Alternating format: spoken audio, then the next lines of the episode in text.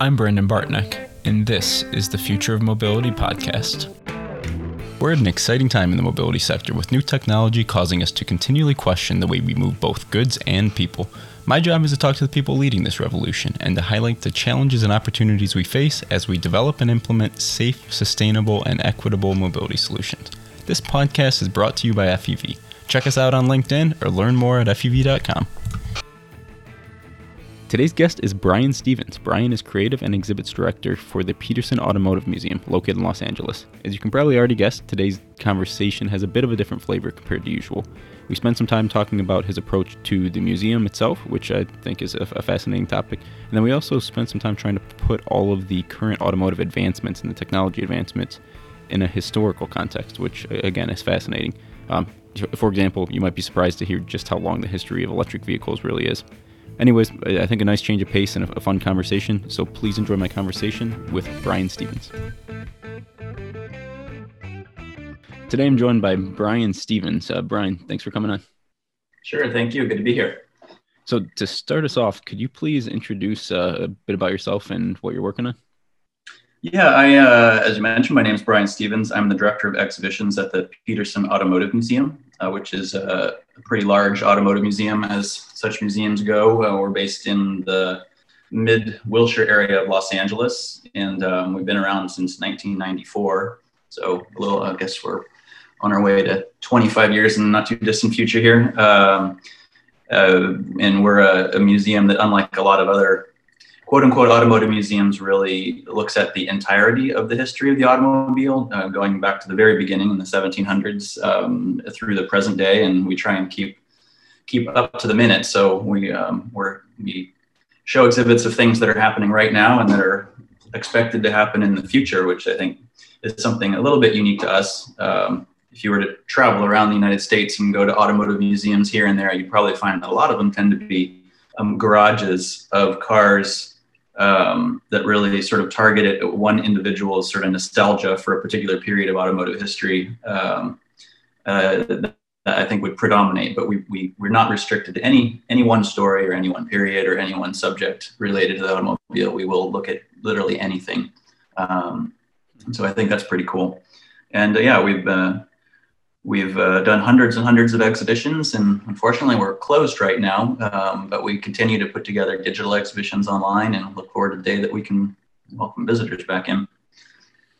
I see. Maybe for some context, depending on when when uh, people are listening. So this is recorded in early 2021, amidst the unfortunately the, the COVID pandemic lockdowns. Absolutely, yeah. So we uh, it is it is now early 2021, and uh, we've been closed for the most part since since March um, to physical visitation. We had we had a, a week that we were permitted to open in the early summer, I believe it was, um, when we were lucky enough to be able to be the first public venue to show the Tesla Cybertruck, which was pretty cool. Um, but then we promptly closed back up again, and uh, and have been closed ever since hasn't stopped us from putting together new exhibits. There, we keep bringing cars in and putting them technically on display, although nobody comes in to see them. So we, we everything that we show to the public has really been through um, through the press and the media and, and through YouTube and that sort of thing. Um, but we're proceeding as if things were normal, even though there's nobody in the space right now.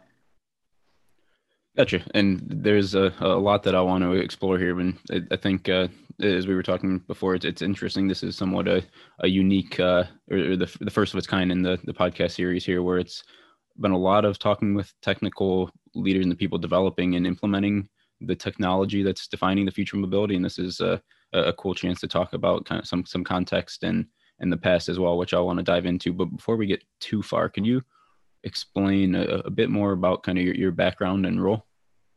Yeah, I, I, as I mentioned, I'm the exhibitions director, which really is more of a managerial and planning type role. I'm responsible for, um, in general, conceiving of the exhibitions that we put on well in advance, um, scheduling them, although right now that's a pretty big challenge, mm-hmm. uh, and managing a staff of curators and, and content producers and um, and historians to actually execute the exhibits that we all agree are the ones that we're going to put together. So it's it's that's more of a, a planning and juggling type role uh, than anything. Although um, my background is in design, uh, art and design, and I started at the museum back in 2005 as the exhibition designer. So I was focused on the creative aspect back then. Uh, and then as I worked through, uh, worked in that aspect over time, I started to get more involved in the actual content and the history and that sort of thing. And my role kind of became more in, I became more involved in the actual planning of the exhibits and the, and the content and the writing and that sort of thing. And it just kind of evolved over the last, what's it been, 15, 16 years or so um, to, to be, to be the, have the role that I have now. Nice. And so the, uh, the, the world of design and, uh, exhibit design, I, th- I think, is some, somewhat novel to me. Is there is there anything in particular you can say kind of, kind of misconceptions or something that f- from the outside looking in, right? We have these these cool cars on display. They they show up and they, they tell some type of story. Um, I'm guessing I don't have a, an appreciation for really what goes into making a an appealing and a, a attractive display. Is there anything you can say kind of that um, might be unexpected sure. from the outside looking in? Sure. Yeah, it's actually a fascinating thing. I'm, I'm glad you mentioned that. It's, uh, I think this, it, it appears to be simple on the exterior. Um, I mean, I guess a lot of car museums, there really isn't a whole lot of exhibit design involved, uh, particularly sort of less um, elaborate museums. Car, it's literally cars parked in a garage or cars parked in a warehouse. So there, you might not think of car museums and exhibit design uh, in, as a thing that would really go together. If you haven't been to the Petersen, um, we our museum's a little bit more like the Museum of Modern Art in a way. Uh, and we we look at the car, at least we present the car as a sculpture or as an object to be to be sort of contemplated from a distance rather than en masse. And uh, and so we we design our exhibitions in a bit more of an elegant way uh, and a little bit more of a designed quote unquote designed way, such as you might see at an art museum or um, a science museum in some cases, that kind of thing. Um, if you walk into our spaces, they are fairly simple uh, in a way, but there is it is a very very complicated process to to design an exhibit in a way that that that satisfies all of the needs for us. We want we want spaces that are not overwhelming. We also want them to not be underwhelming. They have to be approachable. Um, they can't be off-putting. Um, they have to be as as widely appealing as possible. We have we have to create spaces that when a you know seven year old child walks into, they're not stuck on their iPhone playing a video game. They actually want to put it down and look at the things and read the things if they can that are in the room. Um, but the same thing, same time, we want it to be equally appealing to a 90 year old woman who walks in um, who sees something she never had seen in her entire life and is amazed by it and wants to learn more by it. And so um, creating a space that does all of that is not as easy as one might think, and uh, a lot of it comes comes from many many years of experimenting with what what what, what works and what doesn't, and what people find appealing and what people um, really don't find as appealing. It's it's interesting. One of the one of the more sort of debatable aspects of exhibits is the amount of text that you include. Um, a lot of real true hardcore historians have a propensity for wanting to tell a really thorough story and have chapters of text included because that's they want the history there. Um, but of course, when somebody's standing physically in a room, is very different than reading, lying in your bed reading a book at night. You don't really want to digest that much information while you're standing in a space. And also, when there's that much more cool stuff to see around the corner, um, so we, for a period of time back in the early, or actually it was probably the late 2000s, early 2010s, we did a series of exhibits where we um, wide, wildly changed the amount of text in the exhibits from a lot to virtually nothing.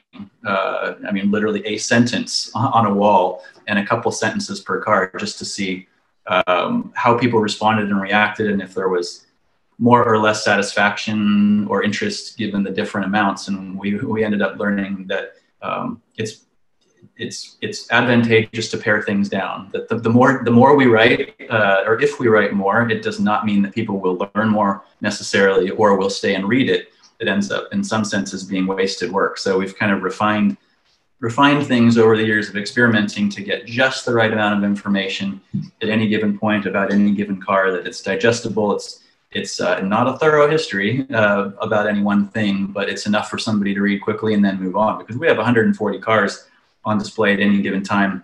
And we want people to be able to enjoy all of them. And then we also have a, what we call our vault, which is an underground storage. It's really a garage. It's where we store cars that are not on display.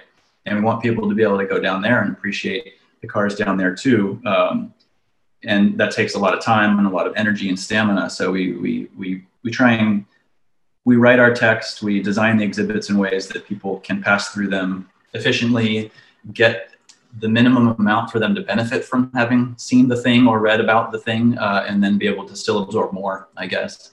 Um, yeah, a lot. there's a lot. Yeah, it's it's fascinating, and maybe it, it feels like a uh, a little bit of a, a, side tangent or a rabbit hole here, but I also think it's it's it's relevant because a lot of uh, so my, my background's in engineering and i think a lot of listeners as well come from the engineering discipline it, it feels like a lot of these uh, this approach or way of thinking at least and I, I, would imagine some of the processes and stuff you're following is not too different from an engineering discipline where you're, trying something you're running experiments essentially and uh, and trying over time to hone in on a, on a useful approach so yeah it's it, yeah, yeah it's, fun it, to hear how you're thinking about this it is. It does sound very similar. I mean, another a similar type of thing is just sort of the, the general nature of the museum and how we how we present things. I mentioned that we we present vehicles almost as if we were an art museum in sort of a minimalistic way, and that's a result of finding that if we were to present cars in the traditional kind of nostalgic garage type manner, um, there is an appeal to a very specific demographic, typically male, a little bit older, that type of thing. Um, whereas if we kind of neutralize the aesthetic uh, and present things in a cleaner, more um, sort of art museum like method, we find that there's a much broader appeal to a much broader demographic because we aren't we aren't um, we aren't presetting kind of a mood or a or a um, or an era or a, um, a vibe in a sense that that is associated with a certain demographic. We're leaving things neutral for anybody to be able to to get the to um, to get into the subject matter. And we found our, our appeal and our responses from women have gone up dramatically. Uh, positive responses from women have gone up dramatically, uh, and and things like that. So. Um, yeah, it's very interesting to see how it, how these changes in the presentation changed people's uh, reactions and ability to enjoy the subject. Cool. So I, I want to uh, transition a, a, little bit here and, and speak uh, specifically about one, one type of technology. So electric vehicles, right? So that's something that definitely has uh, it's a very relevant topic for anyone speaking about the future of mobility. It taken uh, been around for uh, some time in the public eye, but really is building momentum um, over the last couple of years and is becoming a bigger part of the culture and such. And I think it's interesting, or it would, would be interesting to hear your perspective, kind of how how we're trying to think, or how, how you might think about electric vehicles in a historic content concept, and then also trying to put concept or context behind uh, what what this might mean for the, the greater picture. Yeah, well, it, it, it's certainly a, a huge thing right now. There's no question. It's kind of the, the next big wave that's crashing over the automotive industry. It's the, the one of the biggest, most pertinent subjects is the how things will be propelled. What are the the um, mechanics of future uh, propulsion, what are the sources of power, and that sort of thing. Um, uh, there are many outside driving forces, obviously, creating that change. But mm-hmm. um, but we, uh, as I mentioned, we try and stay relevant and, and, showcase stories that are not just from the past, but also up to the minute. And so, seeing this massive sort of sea change in the way that um, that cars are being thought of and designed and, and the and the propulsion methods and that sort of thing, we recognized that we wanted to address that. And so we have um, we have we have in the past, and we continue to do exhibitions um, on electric vehicles and um, and the way they might look in the future. And then simultaneously, we typically try and pair that with with the past of electric propulsion and um, try and convey to people that this is definitely not a new concept. In fact, electric vehicles were very widespread early on in the automotive industry um, and actually did pretty well. Uh, and even had some pretty great specifications. The ranges and things of cars in the 19 teens and 20s were not too different than some of the ranges we're achieving today. Um, so it's fascinating for people to see uh, that this is not new technology. Of course, it's being refined and rethought, but it's still not a new technology. And um, we have a we have one of our exhibits right now. It's called "Alternating Currents: The Fall and Rise of Electric Vehicles," um, which is meant to, of course, convey that electric vehicles were something very substantial in the beginning, then they sort of fell out of favor, and now we're actually sort of revisiting that now uh, at this time. So it's we have a pretty a pretty decent amount of our museum right now is devoted to electric vehicles. Um, there's a focus on a Volkswagen, as you're aware, uh, in particular, because of their new initiatives to re, redo their company as uh, with a purely electric focus. And then we have a, an accompanying exhibit on the history of electric vehicles with um, about 15 or so cars representing the whole the whole history and evolution of electric cars over the last century plus. And uh, I imagine we'll continue to have uh, exhibits on electric vehicles, or at least ones that contain electric vehicles, for for a long, long time, because that's going to remain a pertinent subject um, for a long, long time. Yeah, that's it's interesting, and like you uh, like you mentioned, I I don't think there's a, widespread appre- appreciation necessarily of this uh, this rise at the beginning and before before the fall, and now the subsequent the subsequent uh, rise of electric vehicles.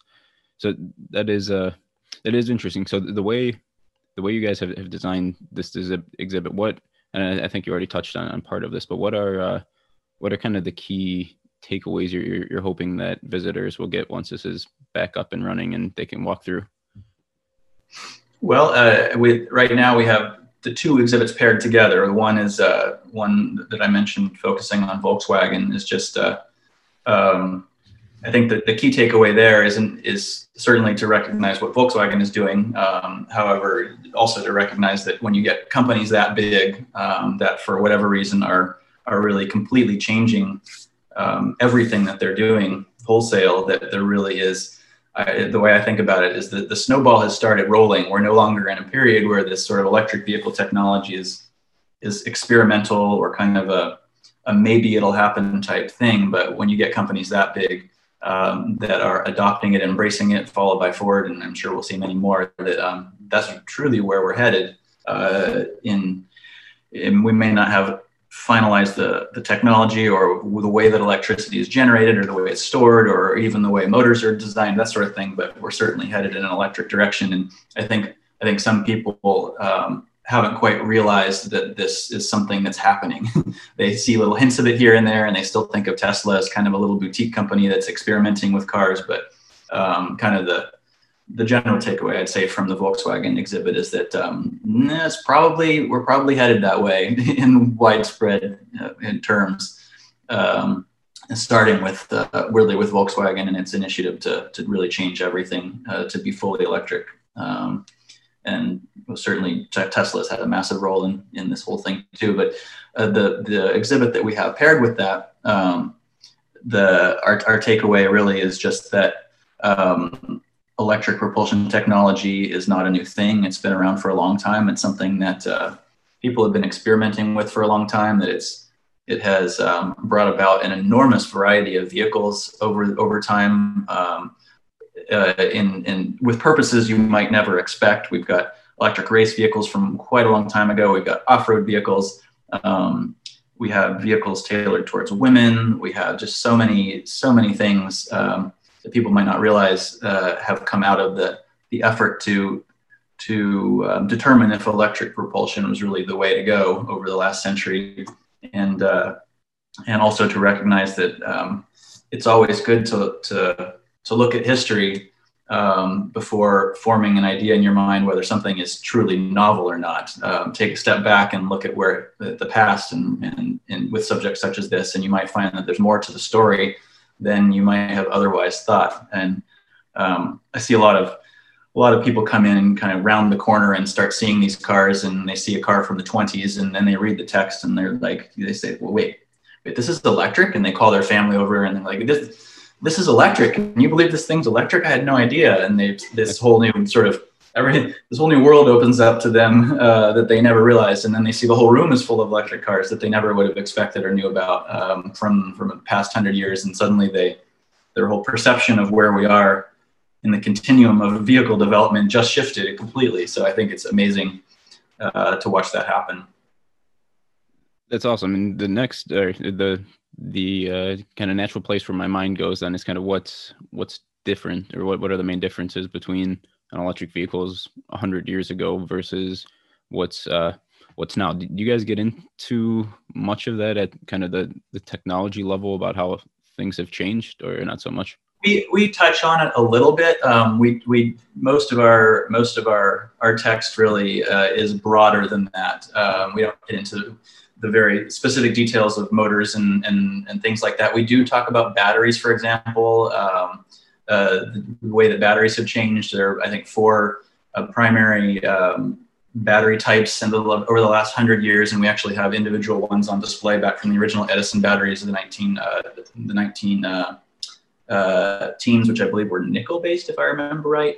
But uh, there there was and then there were shifts in the in the uh, mid-century uh, and then later in the late uh, 20th century around when the GM EV1 came out um, with nickel metal hydride and then onto lithium and other batteries of today. So we do get into some of that and show examples of it, but um, we tend to address things. We don't get much more technical than than that. Um, one of the one of the interesting things that a lot of people are one of the things that a lot of people typically are interested to learn is that um, in the very beginning, electric vehicles were typically targeted towards women. Um, and if you look at the advertising of electric vehicles in the early 20th century, you'll see that they're almost always women uh, uh, depicted, uh, pairs of women, women with parasols out out on a shopping trip in, in downtown Cincinnati or whatever city it might be that's being depicted. Um, and the reason for that is because electric vehicles didn't have starters, uh, crank starters at the time. And crank starters at the time were seen as something that required, I mean, it wasn't just seen as, it was a reality that they were, they were, could require enormous physical effort um, and could even be really dangerous. I mean, they could kill you if you didn't, if you didn't, uh, if you didn't operate the crank starter properly. Um, and so electric vehicles were seen as a much, a much, uh, much more civilized uh, means of transportation and one that didn't require such risk and uh, and physical effort, and therefore they were marketed towards women. They even have um, charge the, the chargers for the cars uh, even had sort of subdivisions where there were chargers marketed towards women as well. Um, ones that were you'll see a charge the chargers back then, which would actually go in your home, believe it or not. They were home char- electric chargers, were these really elaborate, complicated sort of Jules Verne looking things with gauges and dials all over it and cables sticking out, and they they're really wild looking. Um, but they made they even made um, chargers for women that were pared down and simplified um, for, for people that they assumed wouldn't be as sort of technically interested in all of the, the technology and all the different nuances and subtle variations in, in uh, charging levels and things like that. It was more of a plug and play. You flip one switch and it, and it, uh, and it, uh, and it charges the car. All of that based on perceptions at the time, obviously, of, of, of what would be most appealing to the different demographics. But uh, I think that's one of the things people really tend to find interesting is that sort of the history, the, the roots of the electric car although probably not in the very beginning uh, being tailored toward women, but it quickly evolved to be something that found favor with women, and all the marketing was for women and that sort of thing. Um, that, that is interesting, yeah. uh, and and you also when you when you touch on the uh, the, the the crank start, one of the things too that is interesting looking at. Uh, like I think you still have a, a supercar um, ex- exhibition on display. Yeah, we do. Yeah. So yeah, looking at that, it's it's it's fascinating. You see a uh, I don't know, a V12 four and a half liter engine that makes 180 horsepower or something like that. Exactly. It's really, it's really funny. Back in the 70s, uh, 60s, 70s, 80s, you have these massive engines um, that produce very little, very little power relative to what they do today. Now we're up over, you know, thousands, in the thousands with internal combustion or electric uh, propulsion. Yeah. Or if you go the other side and you want to match 180 horsepower, you can have a a turbo three cylinder with one and a half liter displacement exactly. or something, something like that, which is exactly. Yep. And yep. I think that's cool. It, it, I think that speaks to, so yeah, electrification definitely a, a big trend and going in that direction. It's, it's great to see that clean, uh, well, relatively clean, depending on how, how clean your electricity is, but the, the clean mm-hmm. energy mm-hmm. making an impact, but it also, I think that type of stuff speaks to how far we've come with the internal combustion engine as, as well. Cause when you have, uh, when it takes you four and a half liters of displacement and 12 cylinders to make that type of power that just think of how much how many losses you had either at the power in the engine or throughout the propulsion system um, of course. rolling resistance. yeah Very exactly. efficient overall for sure. So yeah that's that's very interesting. How, how about uh how about vehicle exterior design? So i think that's that's an interesting topic as well. That's obviously i mean i mean that's uh, obviously the first thing you see when you look at a vehicle, and that often is what allows you to uh, to place something in a, a given um, mm-hmm. time frame based on the the shape and size and and function. Uh, yeah, that's been an interesting thing for me to observe. Not even really in the context of the museum, but just watching uh, electric and hybrid vehicles come out over time. Uh, it seemed like there was a period in the 90s where uh, as companies like Toyota started to experiment with uh, with hybrid technology, they didn't really put any thought into making the aesthetics unique in any way. The early Prius, for example, wasn't particularly remarkable in the way that it looked. But it wasn't long after that that there seems to have been a, a movement to make electric and other sort of alternatively alternatively powered vehicles look distinctively alternative. Where you start seeing the Prius with the Prius started having a unique aesthetic. You had the Honda Insight, which was very it looked streamlined. It had you know wheel covers and things. It had a very distinctive aesthetic, and um, you could see that there was a, a, thought among car designers, at least early on, that that if it has a unique propulsion system, it should probably look different. Uh, it should look unique. It should look futuristic in some way. Um, but then I think what I've observed after that, especially with Tesla, is that the the key to success was some kind of a balance between the two, where they had to backtrack away from that and come up with a car that looked modern and elegant, but did not look distinctly mm-hmm. futuristic. And the Tesla, I think, ended up kind of balancing it pretty well. And they eliminated the grill because you didn't need a grill. And the car is certainly a, an elegantly designed. All of the Teslas are, are, are very, are, I don't know if you call them beautiful, but they're they're efficient and elegantly designed cars um, that do look modern. And for some reason, even though the designs haven't changed, they still look pretty modern to me, uh, even though they're fairly old designs. Um, but they don't look outlandish. They don't look they don't look sci-fi. They don't look um, like they're from the future. Although the Cybertruck's a different story. Um, yeah. But the, uh, the, the the typical sedans and crossovers um, ended up, I think, striking a balance between the two. And um, yeah, yeah. Um, that's a, a, very interesting topic to, to explore as well. And I mean, it's it's just uh, speculation, but from my my external view, I think it has a lot to do with kind of the consumer adoption curve. So right at the beginning, you're appealing to um, to technology enthusiasts and people who want to buy an electric vehicle because it's an electric vehicle. So you make it look like an electric vehicle and you let exactly. status that they can show off they're driving an electric vehicle. Exactly. Yeah. But now you have, and, and yeah, I'll throw in the Audi e-tron looks like a normal Audi mm-hmm. SUV. The Jaguar uh, I-Pace isn't too far off from no. Pace. And I think you're seeing more of these larger companies getting into the, uh, you're going to drive an electric vehicle because it's an Audi and it, it happens to work right. well.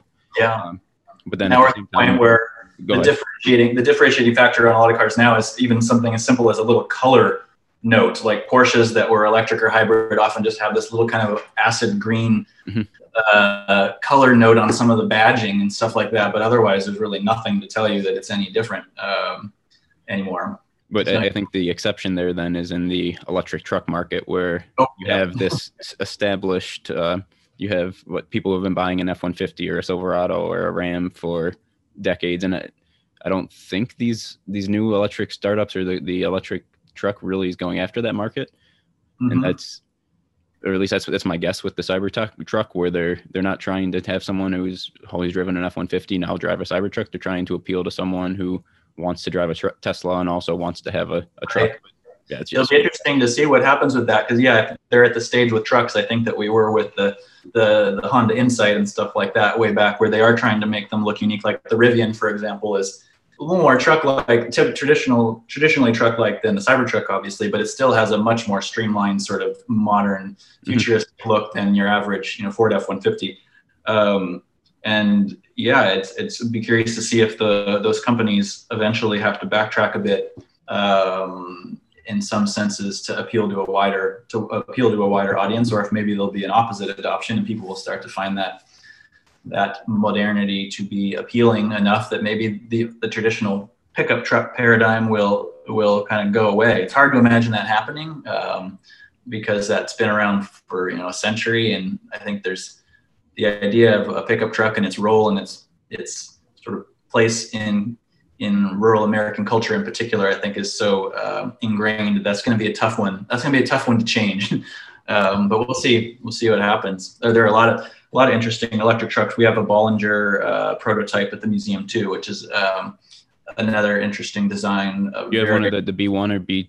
B1. Yeah. yeah, we have the B1 prototype at the museum, and uh, that certainly aesthetically is it's really neither uh, traditional or nor modern. It's kind of almost just in it's just sort of uh, mechanical, I guess, mm-hmm. in a way in a way similar to some of the older Land Rovers and things like that in its um, austerity, but uh, but it has it kind of goes its own way aesthetically, and um, yeah, it's a, a, very interesting take on on where trucks could go, or or at least the way they could look. Functionality over everything, yeah. Yeah, I'd, say overall an, an, exciting time throughout the uh, through throughout the mobility sector, and it, it, has got to be a cool place from your perspective to be able to uh, to try to put all of this into a museum historical context and uh, oh, yeah. sh- showcase what's going on. Yeah, it's very exciting, and there's new stuff every day. I'll, I'll sit down and, and, open up Google just to read the news one night, and I'll see that a company has released a brand new car I'd never thought of or heard of before. And so, next morning, I'm emailing the company asking if they have any prototypes that could be you know given to us for display, that sort of thing. So there's new stuff constantly that uh, we're becoming aware of that keeps it um, ever changing, uh, which is really exciting. Nice, yeah, and I think that uh, somewhat ties into kind of, kind of a more changing the uh, changing direction a little bit. So a couple couple more personal type questions to, to close here. So the first uh, material you uh, you can tend to consume. So if, for example, if you if you read what's a uh, what's a book that's had an impact, or or if, if not, then what uh what's something that whether you're watching, reading, etc. that uh, has had a significant impact on you. I don't know if there's one identifiable title or sort of website that would have an impact on me, but I would say that from from for me, it's just constant absorption of of of what's going on, whether it's um, watching blogs or uh, listening to podcasts, um, reading magazines. I, I happen to use Hagerty Insurance for a classic car that I own, and they produce a fantastic magazine about the automotive uh, history of the automobile and collectible cars and where cars are going in the future. And um, it has a lot of sort of um, uh, it has contributions from a lot of people who are influential in the industry, and that's that I, I, do read consistently. A lot of other magazines like Magneto, and um, uh, there are quite a number of them. But it's just really being constantly immersed in the world of the automobile uh, through many different media uh, and literally keeping up every day um, with with what's going on and, and and yeah just trying to keep up with it through what by whatever means so, so maybe then on the on the other side so uh, i imagine there there is enough uh, enough content to to be overwhelmed and uh, there's certainly a lot of different angles about people talking about the automotive industry and stuff so how, how do you think about trying to, determine what's uh, what's worth following and uh, trying to find that right balance? It's tough. Um, it, in terms of just following is one thing. I mean, I have my own sort of areas of interest that uh, that I would follow. I'm, I'm, particularly fond of sports cars from the post-war era, um, so I just follow that because it's my own personal interest. But in terms of the museum and thinking about things that we might want to present at the museum, I'm always trying to think of what what subjects are interesting enough, not only interesting enough, but might have artifacts related to them that we could bring in. Um, you have to have sufficient artifacts to display to create an exhibit, but then is it also something that would would draw people? Um, there are a lot of there are a lot of automotive subjects that uh, I might think are interesting that might not bring a single person through the door of the museum. So always considering what what would be appealing for people as well to come and see.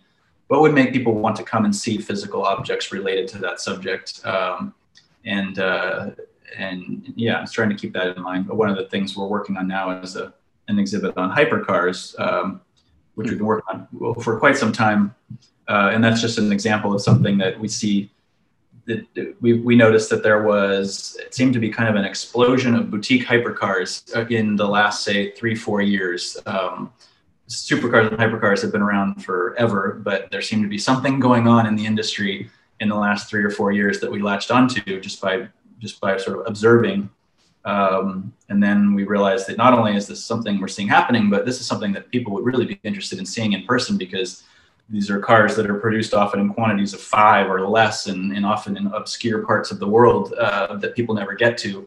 So if we could bring all of these really wild and crazy things to, into one room for a period of time. That would be a really, really cool thing. So um, we've been working on that for some time. And um, the supercar exhibit you mentioned is actually an outgrowth of that. It's kind of a prequel in a way to what we're hoping this hypercar exhibit will be. But um, yeah, hopefully once COVID subsides a little bit, we'll be able to do that. That's an example of something we just kind of observed something going on and sort of looked into it and then realized there's something to this to, to turn into a show. And then we've been um, really pursuing that quite a bit.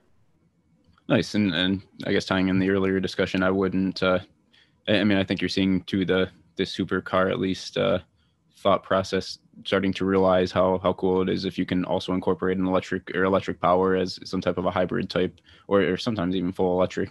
But that's uh that's certainly an, an interesting thought as you're able to uh, utilize the low end torque that you you can't otherwise get with a, a, conventional engine. So curious to see how that progresses over the next few years. Yeah we've and that's a huge part of what we've noticed is a lot of a lot of these companies are um, are either are either adopting using the electric propulsion, the the uh, the widespread acceptance of electric propulsion is kind of the the impetus for starting these companies and creating these hypercars because um, they're realizing the possibilities of electric propulsion um, that maybe they wouldn't have been so inclined to, to go down that road before this period.